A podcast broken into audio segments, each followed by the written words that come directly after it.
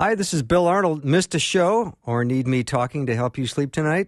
I have several solutions to that situation. Here are the podcasts from the show.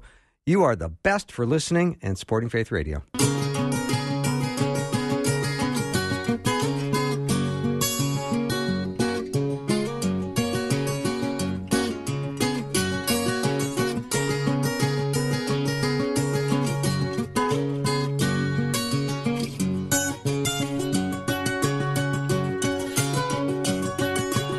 Warm welcome to Afternoons with me. I'm Bill Arnold. I have got a great show planned for you. I'm excited that Rob Bluey is going to be joining me in just a second. And then Bill English is going to come into the studio. He's written a book on a Christian theology of business ownership. So if you are a budding entrepreneur and you want to be a Christian business owner, you're going to want to hear that interview. And then hour two, Jeff coming in. We're going to talk about the wounds of Jesus. I think you're going to find this an utterly fascinating hour.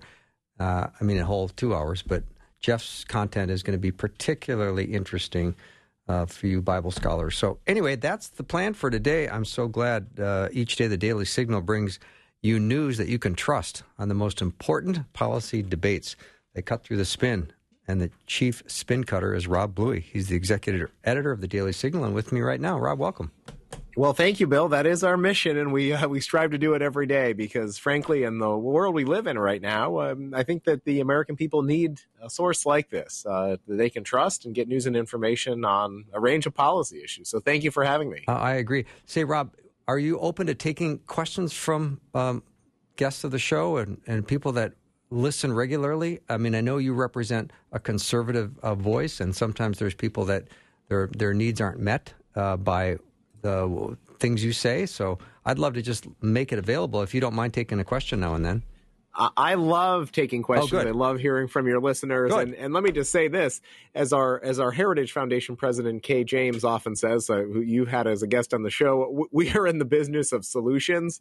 And yes, uh, we do have conservative principles that uh, that guide us but uh, we we work with people across the board. Uh, it wasn't too long ago where we had a Republican and a Democrat here at the Heritage Foundation, a story we covered at the Daily Signal, uh, advocating for the end of the authorization of use of military force in Iraq. So I mean, there nice. are still times, Bill, when yeah. when the two parties can get together and, and work collaboratively. In fact, there are a number issue, of issues that, that go under the radar where Republicans and Democrats are working together. Uh, it just so happens that the the big issues, the most contentious ones, uh, tend to get a lot of lot of press coverage and the divisions come out. So, yeah, let's take questions. Yeah. Let's talk yeah. about a range of issues. Yeah, I just want to make sure everyone is heard. And if you have a question for Rob Bluey, let me know what it is. You can send a text right over to 877 933 2484. Again, 877 933 2484 and you can be anonymous if you like, of course. Uh, ask away. Would love to uh, hear from you.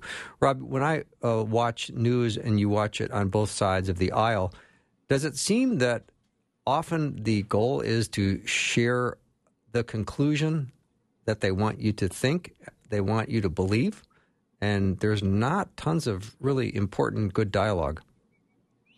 Well, I think I think you're onto something there, Bill. Uh, you know, as as a student of of the media and yeah. somebody who graduated from journalism school, obviously, you know, this is important to me because I, I think and I I was taught not only in schooling but it, through practice and and learning journalism from uh, a, veteran editor at a young age when I was still in high school that there were certain roles that the, the news media was supposed to play. And, and, and primarily among them was going out and collecting the facts and putting a story together uh, that your, your audience could could hopefully become more educated and informed on whatever topic that might be.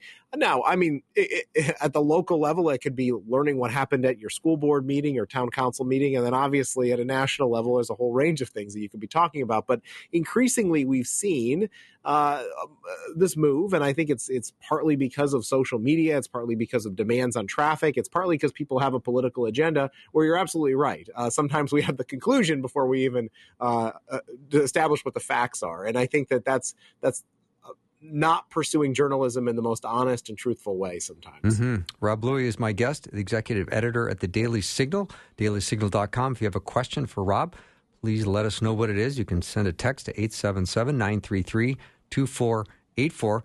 I listened to the great podcast you did with Terry Schilling. He uh, is working with an organization called American Principles Project, and they started a new initiative called the Big Family. And I found it interesting, Rob. You're a, you're a great interviewer, by the way.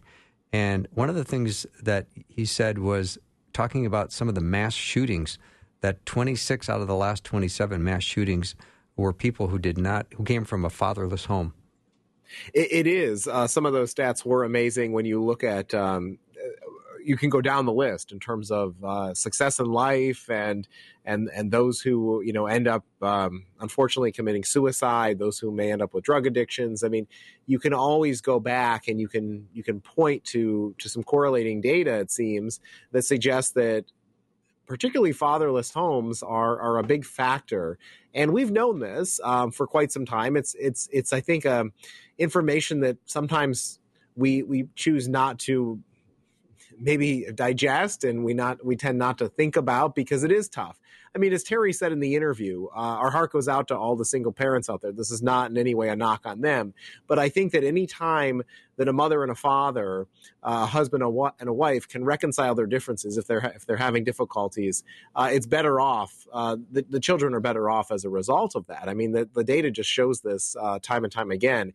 And yes, there are those extreme cases uh, in the case of mass shootings, but then there are other factors that go day to day that um, that I think a, a two parent household uh, can yield so many great benefits for for individuals. So um, that's why I encourage people if uh, if they, they need help uh, with their relationships, they they seek out uh, maybe their their priest or their rector, or they seek out counseling um, and try to work out those differences. Particularly if kids are involved, Bill, because I think it it, it will impact them and it'll impact generations beyond them. Um, so so definitely a, a, big factor there.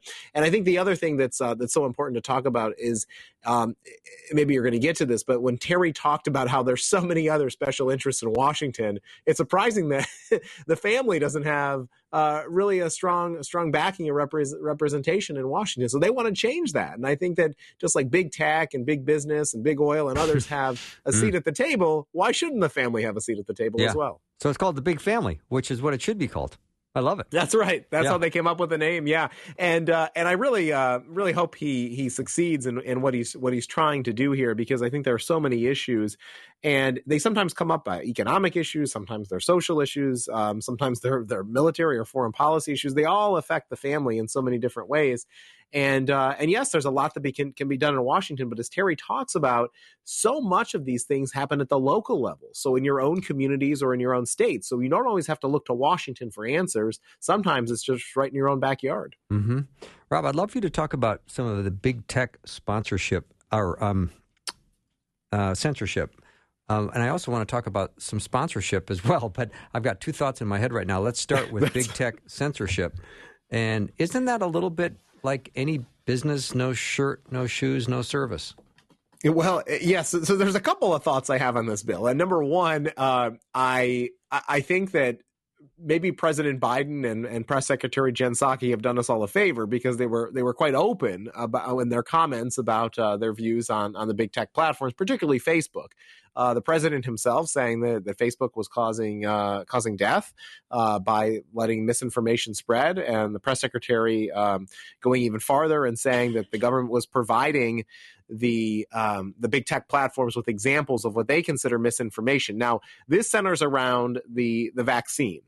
And I, I think that it's particularly troubling that the government would be acting in such a way. Now, look, we can all have our opinions um, uh, about the vaccine. Um, I'm per I, I I got the vaccine bill. I've talked about it on your show uh, before.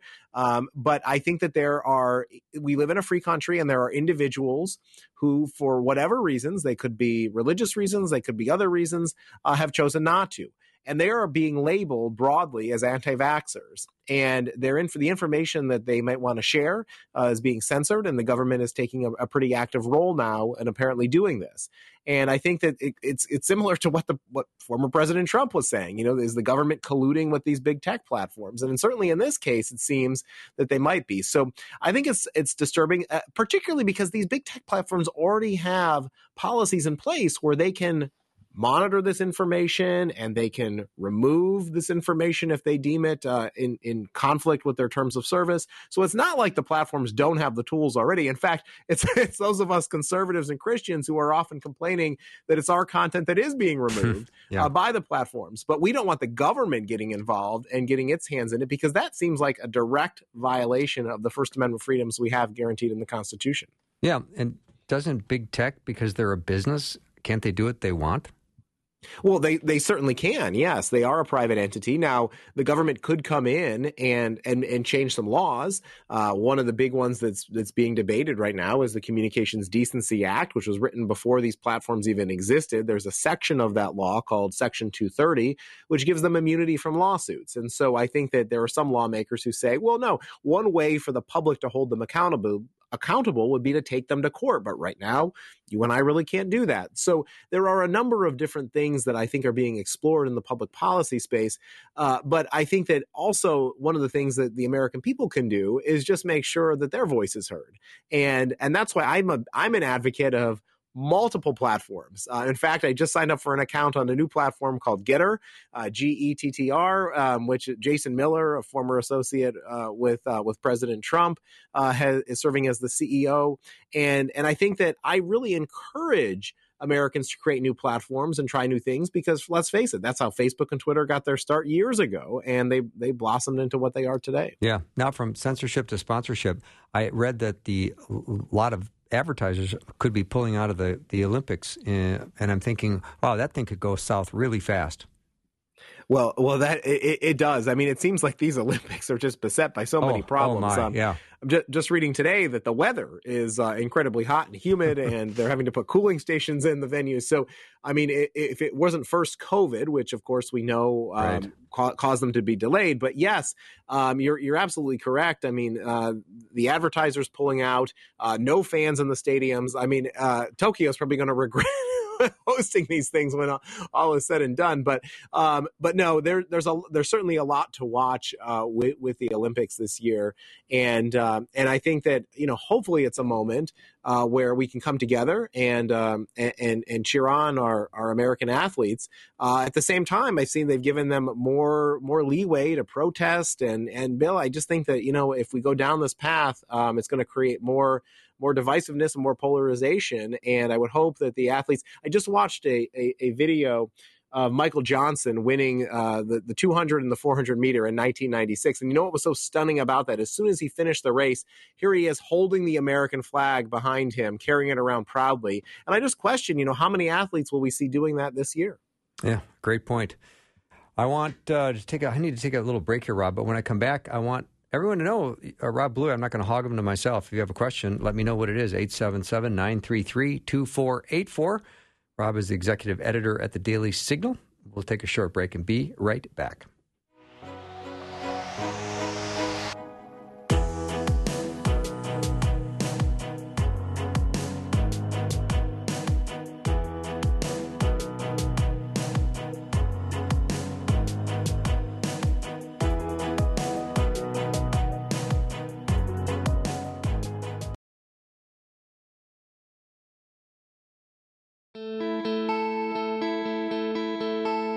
The show. So glad to have Rob Bluey as my guest. He is the executive editor at the Daily Signal. And if you have a question for Rob, because many of you send me notes uh, regarding my segments with Rob, so uh, let me know specifically what question you might have for him. 877 933 2484. Again, 877 933 2484. Uh, Rob, uh, talk about what the Texas representatives uh, did uh, when they left to head to D.C.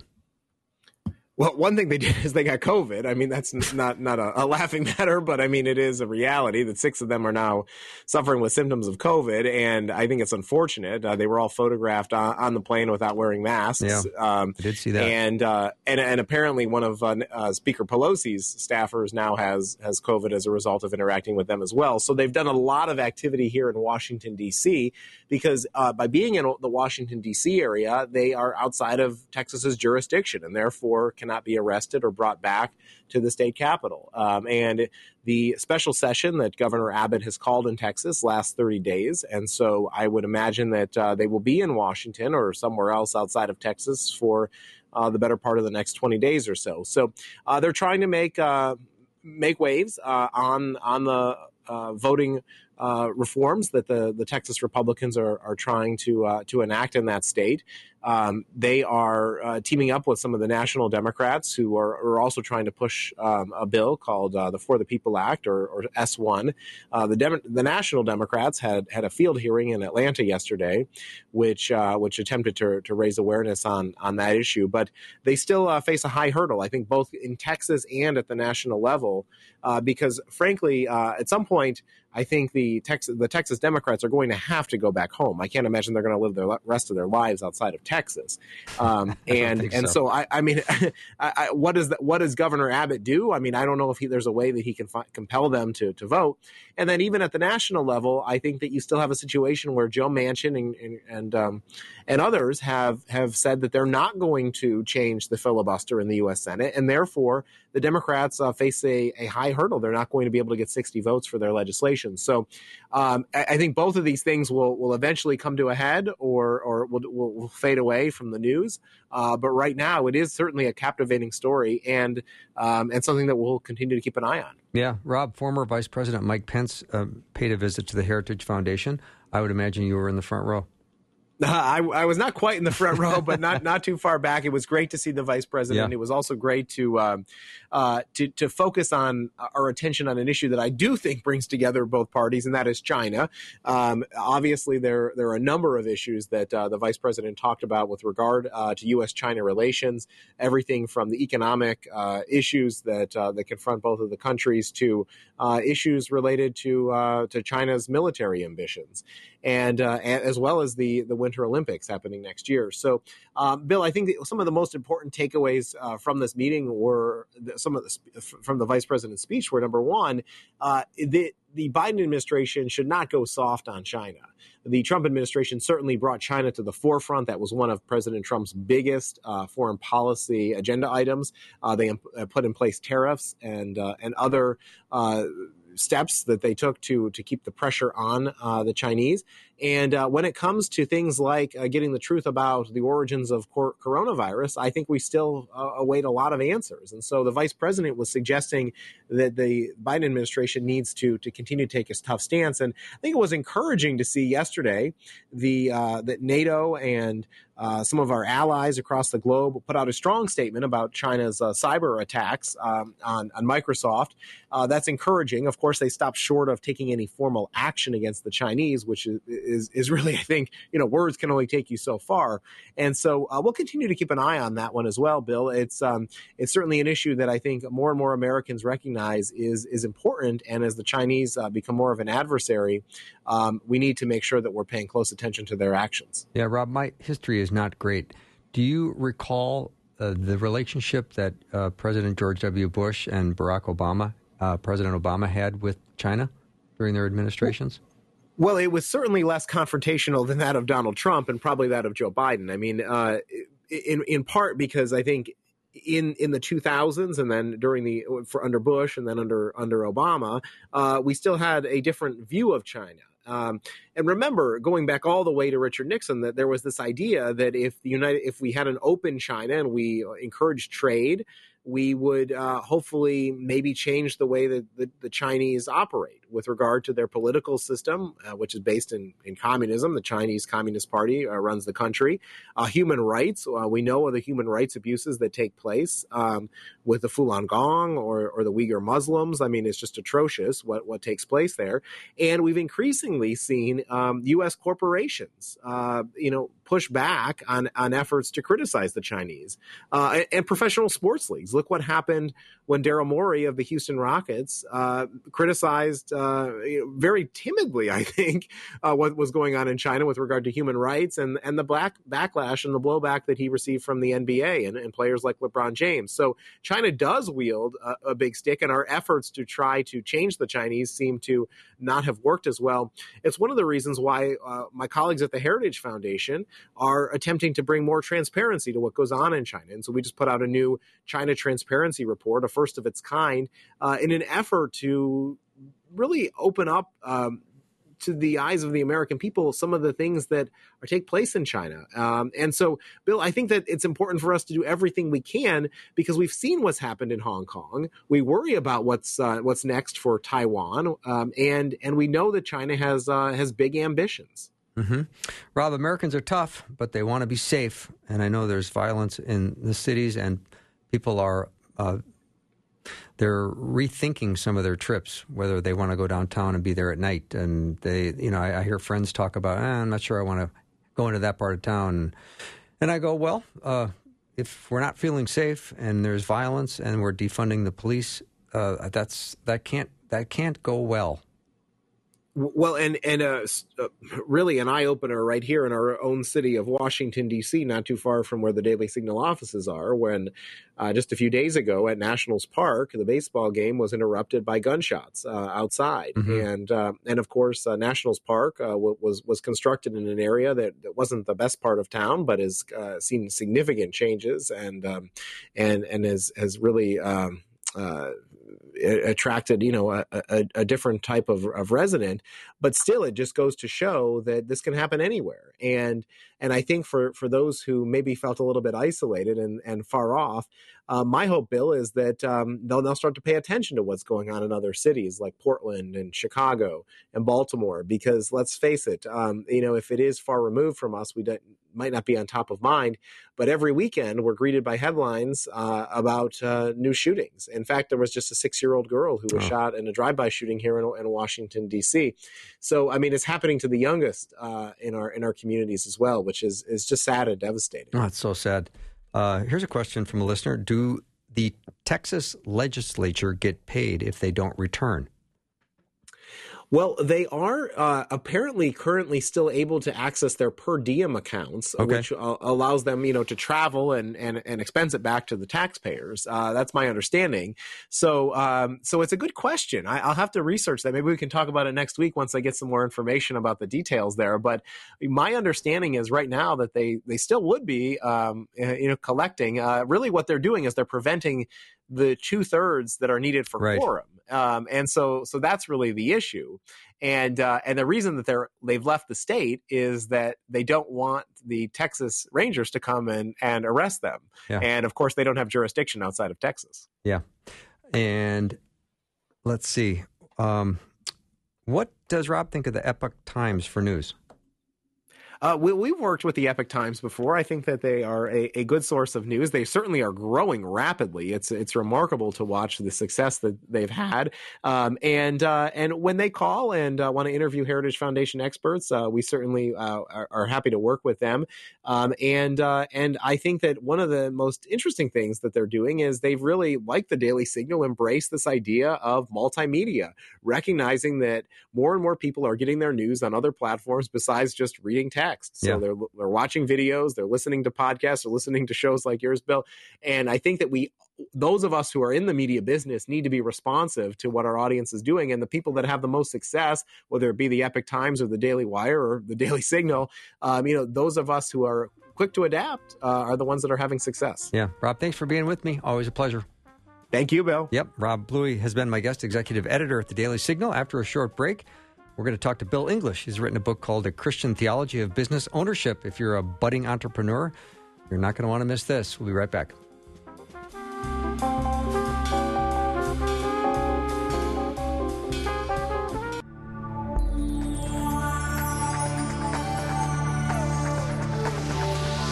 It's the afternoon show with Bill Arnold.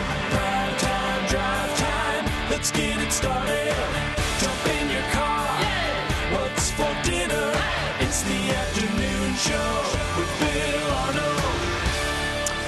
All right, if you are a business owner, listen up. Maybe you're looking for a fresh perspective. Um, we want to make sure we align our role as an owner with biblical theology. And here to help us uh, do that is Bill English. He's a very experienced entrepreneur, author, speaker, and uh, business advisor specializing in small business ownership issues. He's got two master's degrees. I, I think it was buy one, get one free kind of thing. Uh, no, it was not. okay, well, no, I'm, I no, there question, was no twofer on that. I one. question that, so we'll talk about that a little bit later. But he's written a book called A Christian Theology of Business Ownership, an introduction for Christian entrepreneurs on what the Bible says about owning a business. Bill, welcome. Hey, it's good to see you. So, how long has this book been ruminating in your head? Uh, over five years. Okay. Yeah. All right. Did it start on a little napkin at Perkins or something? No, it started as as a blog back in 2011. I started blogging, and and eventually the post started to connect and make nice. sense, and that's how it kind of came nice. together. Tell tell the listeners about your background. I gave you a little intro, but let's hear more from you. Uh, yeah, background real quick. Uh, MDiv and an MA from Trinity Evangelical Divinity School. Um, I worked as a psychologist. I'm still licensed here in the state. Nice. Uh, for nine years, and then uh, left that and was in technology for about 12 years, 14 years, something like that. And during that time, I learned how to write. I didn't know how to write a book, and, but during that time, I wrote 14 books, about half of them for Microsoft Press. Uh, for those in the IT space, that was in the SharePoint and Exchange areas that I wrote. I was a SharePoint MVP for 11 years with Microsoft and then uh, got out of that and went into business consulting. I'm a partner right now with the Platinum Group. We do turnarounds, we do uh, traditional M&A work, family business succession nice. planning, that kind of thing. Yeah. So that's a little bit about my background. Let's jump to the book. There, sure. You know, when I as I page through it and read it, it's got tons and tons of great principles and lots of scripture, and that got my attention right away. So thank you for doing that. You're welcome. Uh, what is the what do you consider the overall message you're trying to deliver with this book? I'm trying to uh, deliver a transformative message to business owners and business leaders about their role as an owner or a leader. It's not about this book is not about biblical principles uh, to how to how to better run a business God's way kind of thing. That's not this book. This book is not about you know if you follow these principles you're going to get rich. That's right. not this book. This book is is about you as an owner, in your role as an owner, what does the Bible have to say about what you uh, have to do to, to please God, to steward what He has given to you, and those kinds of things. So it's really role based, and uh, and and uh, it's it's a book that will speak directly to uh, what you do during the day and how you handle yourself. Mm-hmm.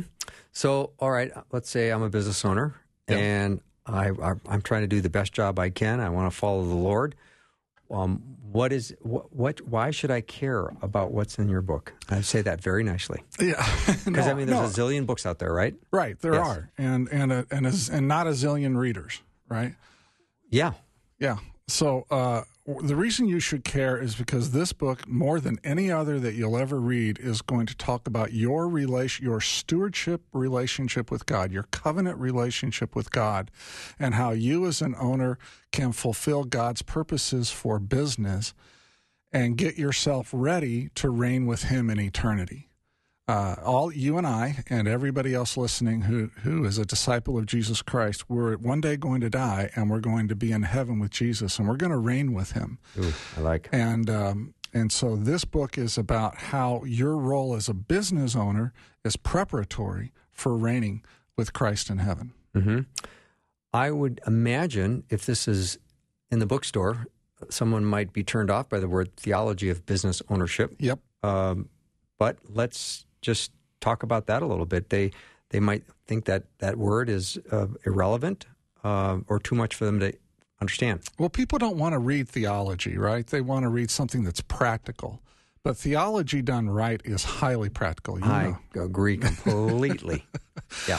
So uh, I, I, realized that, that when we named the book, it was going to be a name that would not um, attract a lot of readers. But I but it's an accurate uh, title. I was more interested in accuracy than in marketing.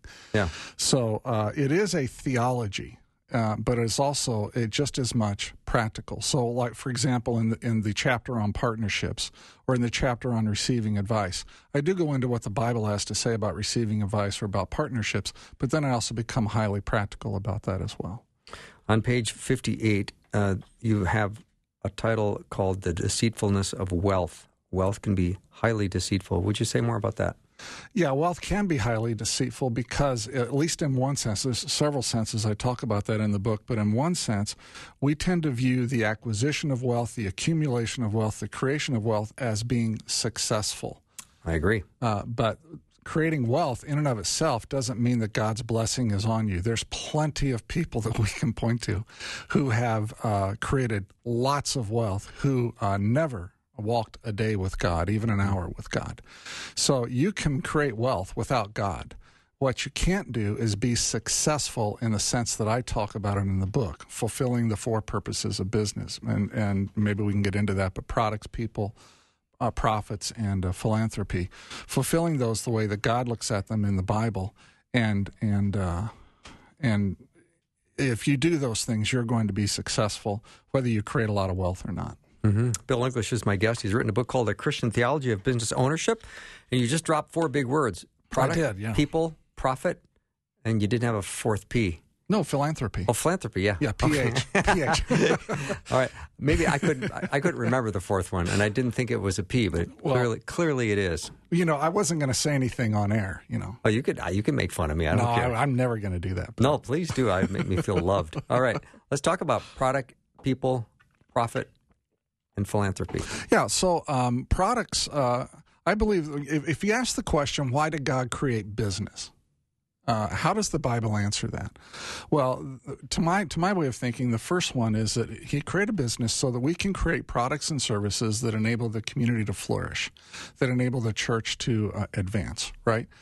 So uh, when you're making a product or offering a service that doesn't enable the community to flourish, then you probably are in a place where you're out of God's will, and you're probably offering something that is uh, sinful quite frankly.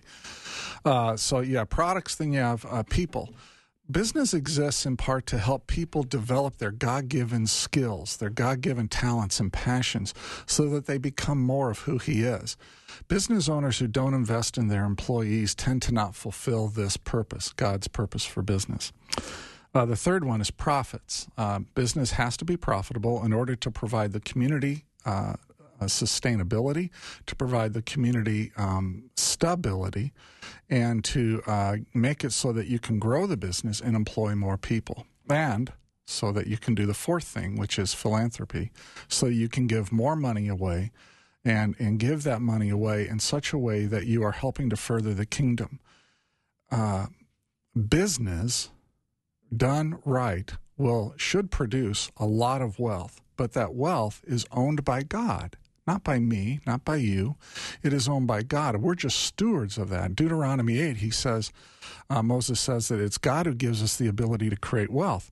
So when God gives us that ability to create wealth and we create it, it really belongs to Him. So when we create lots of wealth, we go to God and we say, "What do you want me to do with this wealth?" And then we then we obey Him. I love it. Bill English is my guest, and his book is a Christian theology of business ownership. He brought three copies in that we can give out. So if you'd like to be one of those lucky people to get this book, if you're a uh, a, a, a, business owner or you're a budding entrepreneur, you're going to want to sign up for this one. Text the word book to 877 933 2484. Again, 877 933 2484. Bill, I love the Christian theology uh, in the title because one chapter you've you talk uh, on becoming free from the bondage of sin. Yeah, yeah, yeah, yeah, yeah. Why should a Christian owner be concerned about becoming free from the bondage of sin? You know, the genesis of that chapter was actually Deuteronomy 27 and 28, where Moses goes over all of the things, the bad things that will happen to Israel if they sin, and all the good things that will happen if they obey God's laws.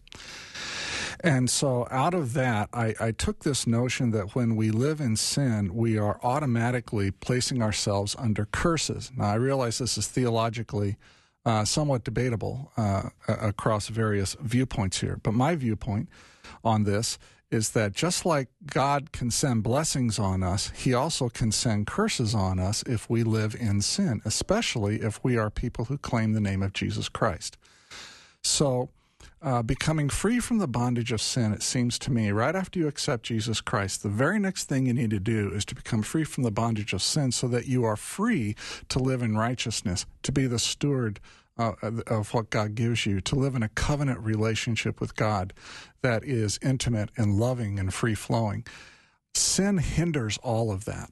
So there's there's a lot of business owners who uh, quite frankly, are in bondage to sin, whether it's greed, whether it's uh, lust, you know, take any of the sensualities. Sure. And all, all, I'm, all I'm suggesting in the book is that if you really want to be the steward and you really want to conduct yourself the way God wants you to as an owner, you got to become free from the bondage of sin. That was, by the way, the hardest chapter for me to write. Um, and I'll be a little bit self disclosing here. I was sexually abused as a boy, and it was a very difficult um, thing for me. And that led to a lot of negative effects in my life for a long time. And it took me almost six months just to write that chapter because oh. I couldn't write it without first living it. Mm, I'm sorry about that. Yeah. All right. Let's say you're a, a business owner and you're considering entering into a partnership. Mm. What do you do? Get a partner agreement. Oh, okay. Get a partner. But what kind of vetting should you be doing? Because isn't the, isn't the partner process kind of the the feel good time, and we're all excited about what the project is, and are we doing the hard vetting at this point? Yeah, we are. Okay, good. We are. Say more. Yeah, we're we're doing the hard vetting. We're we're looking at we're looking at the um, we're looking at the partner, the potential partner or partners, and we're saying, are these people I can be in a relationship with? A professional business relationship. This is not the same as our covenant relationship with God, and it's not the same as a marriage. Mm-hmm. It is a legal relationship that has a beginning and has an end. Um, I've seen way too many Christians get into business together and they did it without having an agreement. Maybe they were family members that got together, maybe they were just two friends that got together, but the result was when when the business went south or the relationship went south or expectations weren't fulfilled or whatever it was, they didn't have an agreement on how to get out. So I I I recommend that you really take time to get to know the other person you're going to go into a partnership with and you get a competent lawyer and you draw up a partner agreement that specifies all of the potential negative scenarios that could happen, including divorce and bankruptcy and all those things. And how does the partnership handle each of those individually? You got to have that. Um, if you don't, then walk away. Don't do it. So, what about you're already in a bad partnership and you're a little panicked? What do you do? Oh, free yourself like a gazelle with okay. a lion, right? Yeah, yeah. Yeah. Figure out how to get out of it or figure out how to get an agreement in place that makes it workable. Hmm. But if there's a lot at stake and you're getting ready to lose a lot, then what? You know, I guess you're getting ready to lose a lot. Okay. I, you know, I, I don't mean to be cold hearted or no, harsh about this, but there there are times when people just make bad decisions and uh, they get into situations that had they thought it through, they wouldn't be in that situation. Mm-hmm. I, I don't, I, don't, know what to say about yeah. that. You know, well, call a lawyer, talk it through with a lawyer, see what your legal options are. Yeah. Bill English is my guest. His book is A Christian Theology of Business Ownership. He was nice enough to bring in three copies that I can give out. So if you want to be one of those lucky people in the drawing, all you have to do is text the word book to 877 933 2484. We'll take a short break and be right back with Bill English in just a minute.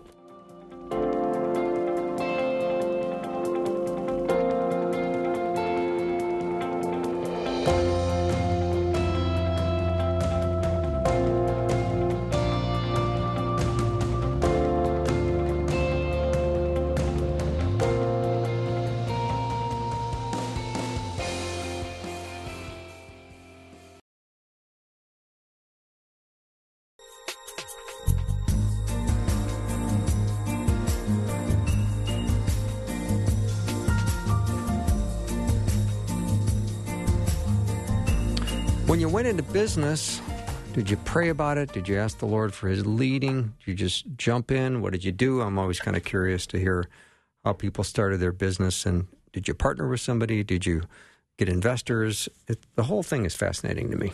Yeah, yeah. Now, in one of your chapters, Bill uh, Bill English is my guest, and his book is called "The Theology of Christian uh, Business Ownership." You talk about the importance of receiving advice and becoming wise. I think that's a very smart thing. And mentoring. Yeah. And gathering trusted advisors. Yeah. Yeah, that's all yeah. wise. Yeah, it is. But Say you'd more. be surprised at how many business owners don't have a suite or a panel of trusted advisors to whom they go to on a regular basis to get advice. I, I've met uh, more than my share of both Christian business owners and, and, and non Christian business owners uh, who um, might tell their banker one thing and their accountant another and their lawyer a third thing.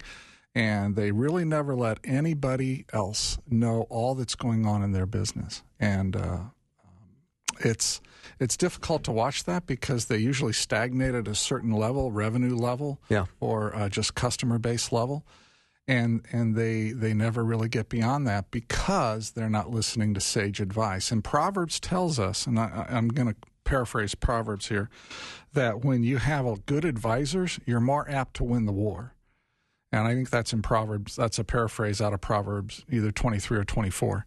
And um, uh, that's the same thing for business owners. If they would open themselves up to sage advice mm-hmm. from the right people at the right time, both about who they are as people and as owners, as well as what to do and kind of decisions they should be making in their business, uh, they are apt to go much, much farther than those who do not. And it's just how the world works. Yeah. Bill, in addition to making bad decisions, you can also be getting bad advice too. Oh, yeah. Like Mr. Bezos, uh, people are not going to want to shop online.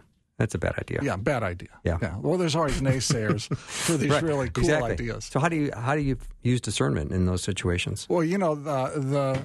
Uh, is it in James? I'm going because I don't have my book in front of me. But is is it in James where it says the wisdom that comes from heaven is what? It's first of all peaceable, then loving, and it goes through a whole list of things. And I I walk through those those characteristics, and you'll find how uh, how surprisingly often those characteristics apply to receiving advice. Usually, bad advice violates one or more of those elements in that list uh, from the book of James. Mm-hmm. If a person comes to you and says, Bill, I want to go into business, I'm excited, I, I don't care if I have to work 90 hours a week, what's the first red flag that comes up in your mind? I don't care that I have to work 90 hours a week. You're going to sell your soul for your business, and at the end, you're going to have a business and nothing else. Mm-hmm. And you'll really be a, a very empty, vacuous person. Um, uh, you know, there are times when business owners work a lot of hours. I get that. But my first uh, advice to somebody who wants to go into business is you have to be very good at something. You have to be competent at something enough so that the market is willing to pay you for whatever it is you produce or do. Okay. Uh, the second thing is that you have to know how to build alliances, and this comes back to getting advice. You have to know how to build alliances within your business with employees, with customers, partners, vendors, uh, with the board, with your investors, with the community, that kind of thing. And then the third thing is you um, you have to have the character not to screw it all up. Mm-hmm. And by that, I'm talking about you have to be able to resolve conflict. You have to be able to build trust. You have to be able to um, show the right leadership at the right time. Uh, and I go over a number of those things in the book. So, you know, if you're good at something and you know how to build alliances, great. There's a lot of people who know how to do that. There's not a lot of people who know how to do those two things and then yet don't have the character to, or who have the character not to screw it all up. And uh, that's that's where most business owners fail. It's in the character area. Mm-hmm. And so, partly why I wrote the book was for that reason. Yeah. So, Bill, how do you hear the voice of God when you're saying, "I want to start a business. I want to. I want to take this business to the next level." Is it possible to hear the voice of God with all this? Yeah. Yeah. Um, yeah. You know, how do we? You know, if you want to learn how to hear the voice of God, what I tell people to do is uh, stop and pray and ask God who you should pray for today. Yeah. Okay? Because Satan isn't going to give you a name, he doesn't want you praying for anybody. And so, whatever you hear in your head, and I don't mean audibly here, but it's like these the the messages come to your mind. That's the voice of God. And uh, you can hear the voice of God on an everyday basis in decision making when you're in business. And when you do that, you will make better decisions because you'll be led by the Lord. You know, I sometimes ask questions I already know the answer to. Yeah, so do I. Well, I mean, because I think it makes for interesting discussion. Sure. You know, uh, yeah. should you know when I said, "Do you uh, can you hear the voice of God when you're in business?" And of course, I knew the answer is yes. Yes. I wasn't just being silly. I was thinking, right. I, I want to hear from you as well. I don't want I don't want people to think. Does Bill really think that? No, yeah, I really think that. Yeah, I know, I do too. So I no, do too. Yeah. Absolutely, yeah. Um, so tell me more about uh, working through writing this book. Tell me another uh, topic in the book that you struggled with and why. Uh, The uh, the other part of the book that influenced me the most, that changed me the most, I didn't struggle with it. It was an aha. Oh, nice. And that was in chapter one when I really dug into what covenants are and how covenants are faithful, faithfulness, love, and um, I can't think of the third word, but they but they are at least faithfulness and love based.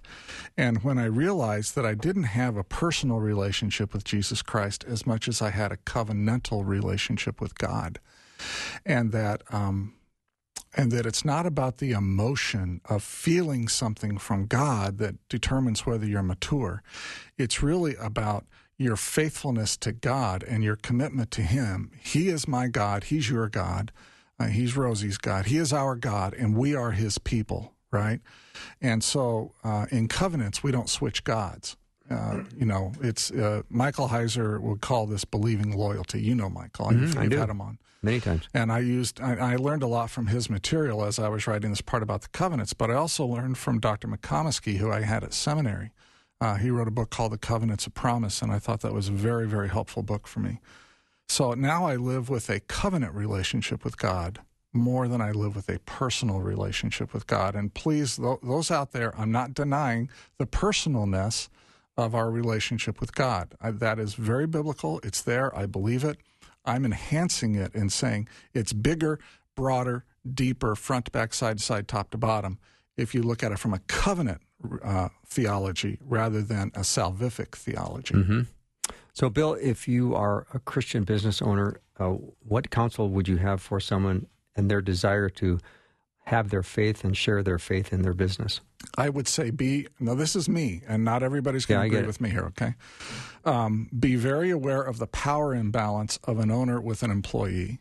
Just because you can share the gospel um, doesn't mean you should. And I know that that's almost heretical on this station, but you just have to be aware of the power imbalance. Your employees are going to sit there and listen to you and nod their head and, yeah, you know, you're right. And inwardly, they might be going, this guy's a jerk. I need to get out of this room, mm-hmm. right? Because they don't have the power to say no to you as an owner. So live it first and then develop the relationships and the trust and the credibility so that at the right time, if the Lord leads you, you can bring it up. Mm-hmm. And then what about dealing with customers in the secular world? Because you're not just doing Christian to Christian business. Yeah, same thing. Yeah, same thing. I I I know I know there are people out there who view business as the evangelistic tool. I'm just not. I'm not there. Yeah, I'm not there. Okay. Thanks for coming in. It's been hey. very uh, uh, great to see you again. And we used to be regular pals on the morning show. Yeah. Um, I think the last time I saw you, it was quite early. it was before eight o'clock. This is such a civilized time, isn't it? It is. Yes, it is. I, we can I, drink tea with our pinky extended and just feel like real gentlemen in here. So I appreciate that. Bill English has been my guest. His book is a Christian theology of business ownership, an introduction for Christian entrepreneurs on what the Bible says about owning a business. And he brought in three copies and said, "Let the listeners have them." So here they are. All you have to do is text the word book. We've got a whole bunch of people that want in on this. So 877 933 2484. Again, 877 933 2484. Bill, thanks for being here. Hey, thanks for having me on. Yep, yep. Well, we're going to take a little break. That is now the conclusion of hour one. But hour two, get ready. As my friend Jeff Verdoorn is going to be here. We're going to talk about the wounds of Jesus uh, I'm just going to leave it at that. That's the tease. You're not going to want to miss this hour. He gave me a little heads up about it, and I am fascinated, and I can't wait to share this hour with you. So get a, uh, a new cup of tea or coffee or something cool to drink because it is like 114 out right now. And get ready for uh, a full hour with Jeff Verdoorn as we study the wounds of Jesus. Be right back.